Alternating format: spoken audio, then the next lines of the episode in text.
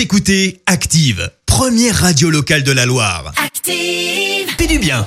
Alors, une histoire totalement folle ce matin. Un pêcheur de homard a été avalé puis recraché par une baleine. Ça s'est passé Wow. vendredi au large de la côte est américaine. Il s'appelle Michael. Il raconte à la presse américaine ce qui lui est arrivé. Il plonge à 13 mètres de profondeur pour pêcher le homard et soudain, tout est devenu noir, dit-il. Et j'ai d'abord pensé avoir été mordu par un requin, mais je continuais à respirer grâce à mes bouteilles de plongée. J'ai alors compris que j'étais dans la bouche d'une baleine. J'ai pensé que j'allais mourir, mais subitement, elle a fait irruption à la surface et a secoué la tête. J'ai été projeté en l'air et j'ai atterri dans l'eau. Michael est alors repêché par l'ami qui l'accompagnait. Secouru, il s'en tire avec seulement quelques bleus, pas de fracture. En tout, il estime avoir passé 30 à 40 secondes dans la bouche de la baleine.